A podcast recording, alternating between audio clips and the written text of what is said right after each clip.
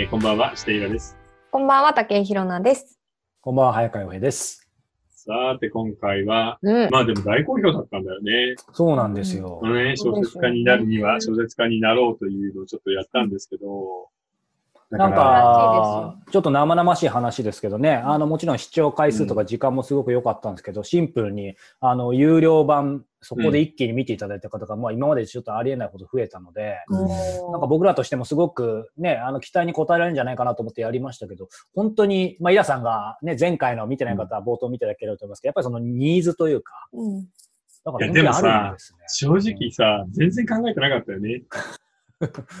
考えてないかやっ、考えてみれば、まあ、小説書いてるから、た。うん小説の話はできるし、うんプロの現場のノウハウみたいなことはいろいろ言えるんだけはいはいど、考えてなかったですも、そうねそう、あまりにもね、自分たちにとって身近だったので、東大元暮らし的な感じで。そんなにみんなが興味を持ってくれるとはっていうね。う。うんんあの、文学賞のね、あの、応募傾向とか、はい。ビューの仕方はこういう形がいいみたいなのって、うん。いや、もう中にいる人間にとってはもう分かってるんだよねう。ん経過してるから。うんでも確かに外にいたら分からないかも。うん。なので、今回はそれを見てくれた人からいろんな Q&A が来てるんで、その話をするんですけど、うん実際に書いて、これからデビューしたいっていう人は、その前回のやつをちょっと見てみてください。あまずベースですよね。はい。どの出版社のどの賞が狙い目かとか、うん。賞金の話とか、デビューの仕方、ネット小説、ね、例えばナロー系とか、ウェブリスタみたいなデビューの仕方と、大手出版社のデビューの仕方っていう、その二つについて細かくちゃんと話をしているので、うんそこをチェックしてほしいかな。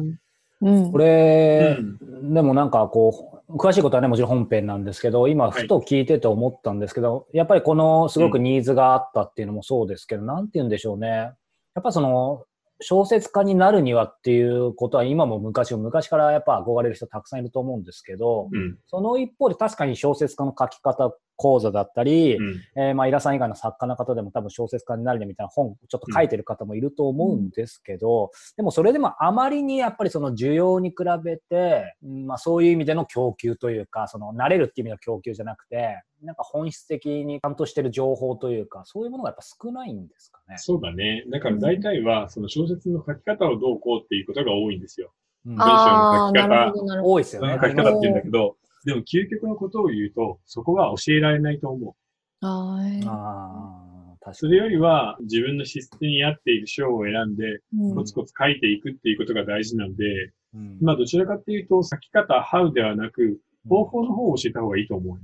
うん。ここ狙おう何年間か頑張ってみるんだったら、どういうやり方があるかみたいなことの方が大事だと思うんだよね。うん意外とどこに立つかとかね、どこに向かっていくかとかを知らないと、うんせっかくいいもの持っててもってことですよね。そう。うん。全然トンチンカンのところにずっと応募してるみたいなことあるからね。うん。なるほどな。うん。まあ今日も楽しみですね。はい。そうですね。うんはいで今日は結構来てる ?Q&A は。前回から、そうですねはいすね。なんか前回と似たような内容の質問もちょっと来てるんですよね。うん、なるほど。うん。またお話ししていただくっていう感じですかね。うんただまあ具体的な、話もあるし、まあ、井田さんおっしゃったように、前回がね、そのベースでカチッと、こう、縦に一本通った話されてるので、今回は逆に、まあ、枝葉みたいな話だったり、横に貫くような話も結構あるので。なるほどなん。か、小説家志望の人で、なんかこんなこと、起用的すぎるのかもしれないし、どこにも書いてないけど、知りたいな、みたいなことがあったら、うんうん。そういうのをね、全然応じるので、うん例えば編集者と会って、ご飯を食べました。うん。うん。うんおごってもらいました。うん。それはまあ確かに会社の経費なんだけど、この場合は何か貸し借りみたいなのが発生してるのかね。ああ、気になる、そういうの。あどうですか？どうなんですか？それこそ。で、例えばそれが、ファーストフードとかだったらいいけど、意外と高級店だったりするときうんもあるじゃないうんはいはいはい銀座で、まあこれどう見てもあ一人るある。3万円とか5万円の寿司だな、みたいうんなのを、見ず知らずの出版社の人にいきなり怒られたりしたらどうするうんみたいなうんのって。あるもんね。あるあそういうの知りる。たい、知りたい、確かに。うんうん教えてくれないんですか？いや、あのね、それは基本的に 向こうとしては本当に先行投資なわけよ。ああやっぱ、りそういうのあるんですね、い逆に。つか返してほしい。そうなんだ。でも作家の側もそれが分かっているんだけど、そうやって何度もご馳走されたりすると、うんやっぱね、だからね、そこら辺がずるいの、編集者って。ずるい。それプレッシャーかけてる罪悪感ってことで、すよね罪悪感です。こんなに毎回ごちそうとかしてもらって、お酒にして飲んで盛り上がって、そういうことですよね。そうそう先そう行投資。背中も良くなってるんだけど、うん。でも仕事をしないみたいなのもちょっと厳しいじゃないみたいなさ、うん、そういう罪悪感につけ込んでくるんだよね。ああ、なるほさすさすがプロですね。もう人の良さにつけ込まれるわけですよ。ど。なるほどな。そういうリアルな話がいいです、ね。すごいな、面白い。さあ、今日はこの YouTube 版ですが、その本編に入る前、そしたら、ヒロさん、たまには僕が仕切ってもいいですか、あ、どうぞどうぞ。はいはい。えーこの質問、今回のまあ導入の導入かもしれないですね。ある意味、書き方になるには、あの前の。えーところで、この質問です。シンプルです。えーイラさんにとって小説がこの世界に必要な理由を教えてください。おおなるほど。あのね、基本的にはですね、世界って退屈だからです。退屈だから必要。今僕たちってすごく複雑な世界に生きているつもりじゃない。うんうんコンピューターがあり、ネットがあり、テレビ、メディアもたくさんあり、出版物もたくさんあり。でも逆にもっと遡って考えてみようか。えー今から1万年とか1万5千年前、日本で最終生活をして暮らしている。山で木の実を拾い、キノコを拾い、海に行って魚なかなか取れないから貝を拾って食べていっている。でもはっきり言ってさ、最終生活って季節のいい時はちょっと働けば飯なんて食えちゃうのよ。うん貝拾うの前楽だから。う。うんん木の実だってたくさんあるし。はい。で、たまにいる人ってね、それで夜さ、焚き火を囲んでみんなで、まあ、ぼんやりするわけだけど、うんめっちゃめちゃ退屈じゃない？想像するとそうですね。そう、火をひたすら見る。ない、ネットフリックスないし。ない。結局のところ、その中で一番簡単にできるのって、歌か踊りか、おしゃべりしかないの。うんうんうん。そうですね。うん。絵を描くにしたって道具がいるし、うん。ね、歌やおしゃべりだったらいけるんで、だとしたら、なぜ人は歌があるんですか？歌って何ですか？とかさ、小説とかお話って何ですかっていうのと一緒で、うんともかく退屈を紛らわしたい生き物なんですよ、人間って。暇だし退屈だから。うん。この世界ってそんな面白くないので。うん。なので、僕はなんか小説ってそれだと思います。うん。で、ところがそうやって面白いだけでいいやって思ってたのに、それに例えば一族の神話だったり、それぞれのね、社会の掟だったり、え人間関係、恋愛だったり、親と子の絆だったりっていうのが、どんどんどんどん入り込んで複雑に成長してきたものが小説なので、今となってはないことは考えられないし、っきり言って一生小説を一冊も読まないで死ぬって不可能だからね。うん。まあもちろんそれをやってもいいけど、とんでもなくちょっと未熟な人になってしまうので、うんそう考えると、なんかすごいよね。うん一つのなんか大きな川の流れの中にいるいや、本当ですよね。うん。でも今、今の話なんかすごい、そ想像膨らむというか、やっぱり思いを馳せますよね。こう、うん。世界最古の長編小説っていうとね、げ源氏物語とかって言われてますけど、まあ短いものであればもっと昔から当然あるわけです。もう山のようにあるし、その頃、ほら、文字がない民族もいるので、はい。語りだけで残っている神話とかもたくさんあるから。うん。そうすると、その小説のこう生まれ方、うん。あり方の根源みたいなものは今お話しされましたけど、イラさんが考えるプラ,、まあ、プラスアルファ変遷も含めて、い今の時代に小説が、まあ、この世界に必要な価値、意義とかっていうのは改めて言うと何かありますか？別に。やっぱり、一番のその存在理由は、瓦版的なことだと思うんだよね。もう、うん。だから、江戸時代だったら、例えば、八百屋の娘が恋をして、その恋に敗れて町に火をつけてしまった。そういう実際の事件があったっていうのを小説の形にしてみんなにばらまいたりするじゃない。うん。今だったら、例えば、警察の内部での不正があった、刑事同士の戦いがある、殺人犯も出てくるみたいな形にもなるじゃない、う。うんん。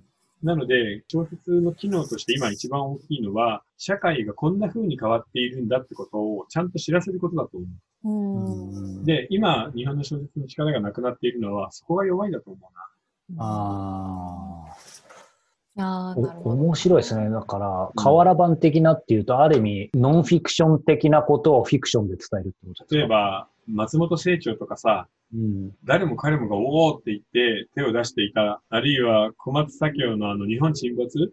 はいはいあれもなんか日本人の運命論みたいなことを作ってるわけじゃない、うん。はいああいうような世界とのなんかくっつき方がないよなって思う、最近。ああ。うんうん。癒される話はいっぱいあるうんけど、確かに。その社会の新しい変化を救ってるっていうのがあんまないかなっていう気がするな。うんまあ、いい意味でも、まあうん悪い意味でも言ったら怒らせるけど、まあそうですね。なんか、ライトな感じなものはあるけど、うんなんかその結びつきっていうのは確かにそうかもしれそうだね。で、純文学っていうと、その人間存在の深いところに降りすぎるんで、うん正直言って人間なんてさ、そんな深いところ降りてったって大していい、ろくなもんなんてないんだよ。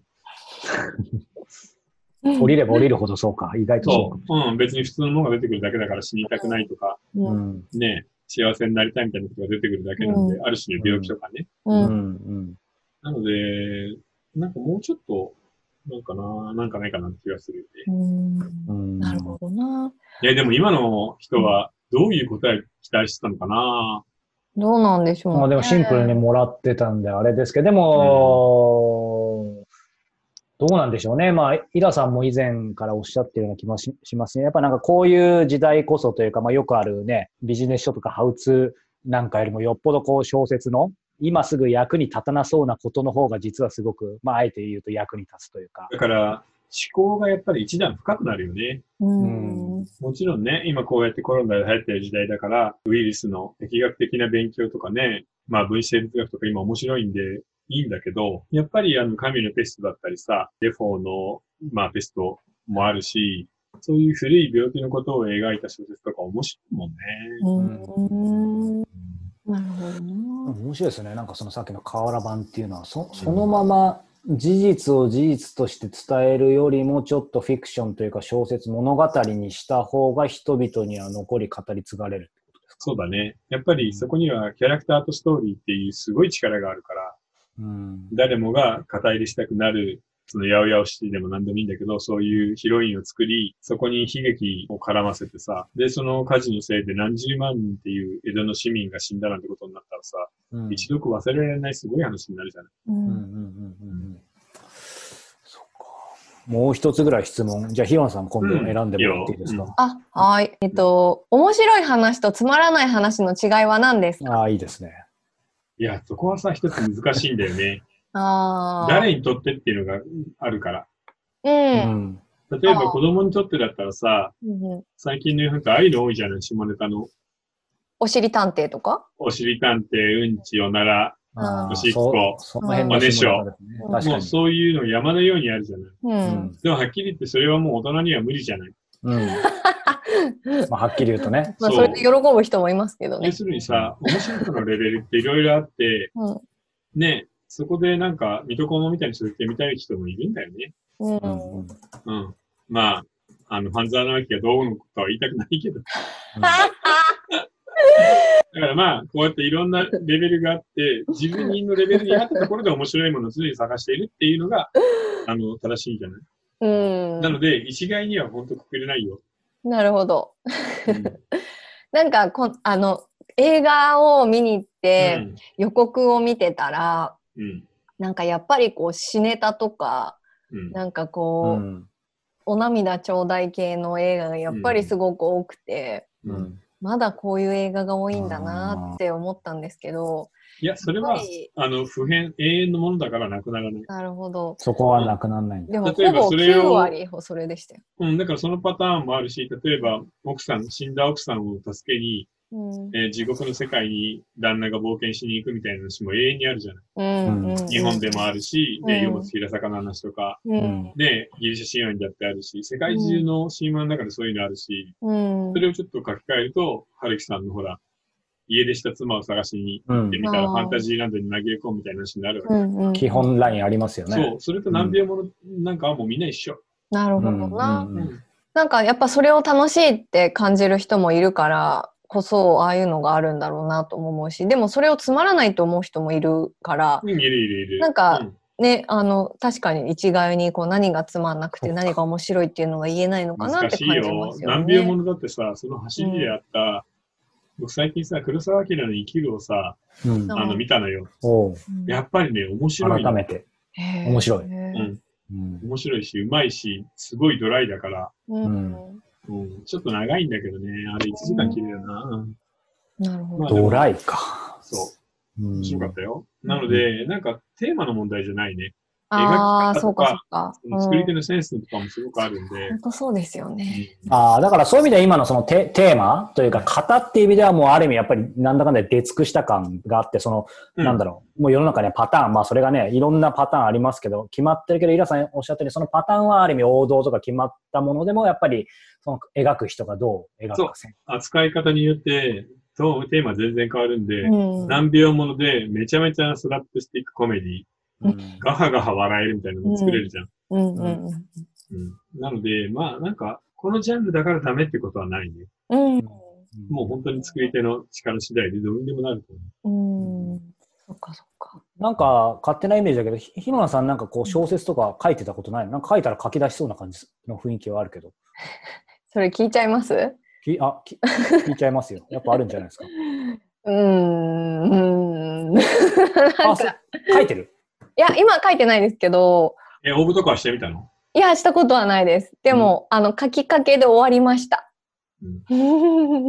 やっぱり続けるっていうのが難しい。そう、小説ってさ、最後まで嫌にならずに続けるってことが大事なんだよね。うん自分の心を保って。うん。うんみんな途中で嫌になるし、自分が書いているものをすごく疑うようになる。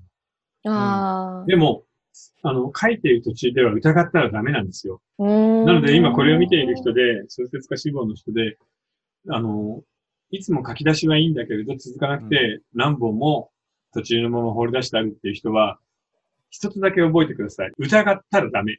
うん。例えば、カラオケを歌うときにさ、うん。歌い出すよね。イントロが流れてきて、気持ちを込めて歌い出す。その時に自分は歌が下手なんじゃないかとか、誰も聞いてくれないんじゃないかとか、そもそも歌うことに意味があるだろうかとかって書いていればね、誰だって敏感だからいろんな疑問が出てくるんだけど、うんうん書いている間はその全ての疑問をシャットオフしないとダメ。切るの必要ないから。だって戦えないでしょ？戦えない。うん。本だって大阪直美がさ、全米オープンの決勝、ね、テニスにはそもそも意味があるか。うん。うんこんなボールだとキープして何が面白いの いや、意味はあるでしょって思うよね。うん。賞金300万ドルだからね。確かにうん。うんすごいですなので、よね。本当に、あの、疑いの心は一回切り離した方がいいです。えなるほど。でもどうなんでしょう？最後まで書く。うん。あイラさんレベルだと当然そのシャットオフしたらもう、っていうかフラットな感じだと思う思うんですけど、うんいわゆるすなんかそこまで当然、例えば僕が今書こうとして想像すると、なんかそれは難しく疑心暗鬼になりそうなんで、それだったらまだなんとか勘違いして、そのゾーンに入ってる間ぐらいは、自分に酔っちゃいけないだろうし、そそれはあれだけど、でもまあどちらかというと俺は、まあポジティブな感じに持っていくとかでも最初はいいんですか？なんかフラットにもちろんならないと続かない気がするけど。うん。あのね、そこに関しては、自分が書いている間は、自分には語ることがある、語る力がある、あるいは才能があるってちゃんと思った方がいいよ。あ。うん。そんなの客観的には誰にも評価できないものなんだから、確かに。うん少なくともね、50枚、100枚、300枚、400枚って書くんであれば、うんその間はもう、いらないよね。うん。客か。観性は必要だけど、疑いはいらないんですよ。うん。でもそれって。なんか何の仕事でも共通して言えそうな感じですよね。なんか。よくさ、うんいろんな仕事をしていて、勝者のメンタリティとかって使うじゃない？スポーツ、うん仕事。で、勝者のメンタリティって何かっていうと、基本的にはそういう自分自身で生み出す自分の心に対するダメージコントロールができるってことなんだよね。確かに確かにうんうんううんん。そうですよね。だから、そこに関しては、そのダメージコントロールをうまくちょっと使えるといいかな。あこの間言ってました、あの本田圭佑選手が、うん。なんかやっぱりあのメメンタルの話をしてるときに、やっぱり自分はよく強いと思われるけど、別に強いわけじゃなくて、うん。なんかそういうふうになった時の、今、イラさんおっしゃった通りのこと言ってましたね、そのコントロールが、まあ、長けてるというか、要はそこは強く努力してるって、だからそういうことなんでしょうね。うん。だからそこのところをやらないと本当に書けないんだよね。うん。だって、今、文字で立ち上がってきている物語が途中まであるだけだから、うん評価のしようがないものをもうダメだとか、もう不安って言って、怖がって投げ出してしまうのは、やっぱり一番もったいないので、最後まで書いて誰かに読んでもらう、その時に初めて評価が生まれるの。うん。まあだから自分で軽率に評価しない方がいいと思う。そうなんだ。そそれすぐしちゃう。もう、自分で、あ、ダメだなってうん。思って。だから、他者の目は一つ必要か。作家志望の人で一番多いのは見切りが早いことだと思う。うんあ書く前にもうダメだろ出す前にどうしてダメだろう。確かに。そうそう、そういうふうに思っちゃいますよね。うんなので、本そこをもう本当に切り離した方がいい。うんだそんなのそっからなわけですもんね。そう、それはでも自分に対するエクスキューズでもあるのよ。うん。あ本当に力がないこととか、書けないことを認めたくなくて、うん途中で放り出せば、いつまでも、その、時間の作品がある、ね、未来の作家っていう甘い位置にいられるじゃない。ううんんでも、それだとやっぱり人の心は動かせないので、やっぱ勝負しないとちゃんと。そうんなるほどね。勝負ね。第2弾にふさわしいちょっとイントロダクションになり本ました。当ですね。でも難しいよ、それは。でも難しいんだけど、そこをやんないとダメ。でも、やればできるようになるから、慣れで。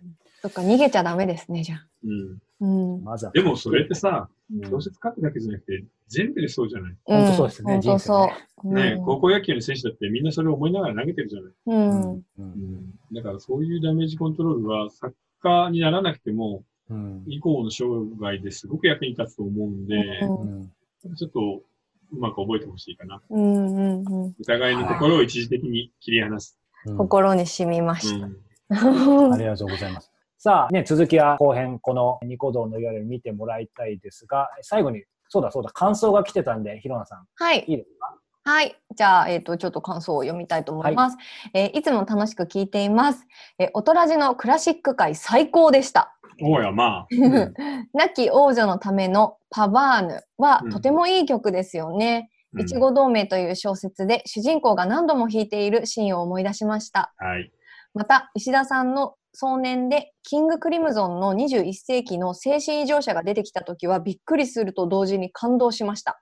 自分の好きな作家の物語の中に自分の好きなバンドの曲が登場するのはこの上ない贅沢だと思います。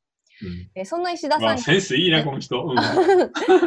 そんな石田さんにおすすめしたいバンドがあります。えー。ドリームシアターというああ、バン知ってる知ってる。持ってるよさすが知って。る。イすが。メージワーズ、うん。うんえー Metropolis Part 2、 Scenes from, from、えーうん。Memory、あうん。 Change of Seasons、えーうん。これらのアルバムをぜひ、えーお聞きしていただきたいです。はい。えーキングクリムゾンなどのプログレッシブロックと、えーメタリカプログレッシブロロックね。あ、クレ、プログレッシ、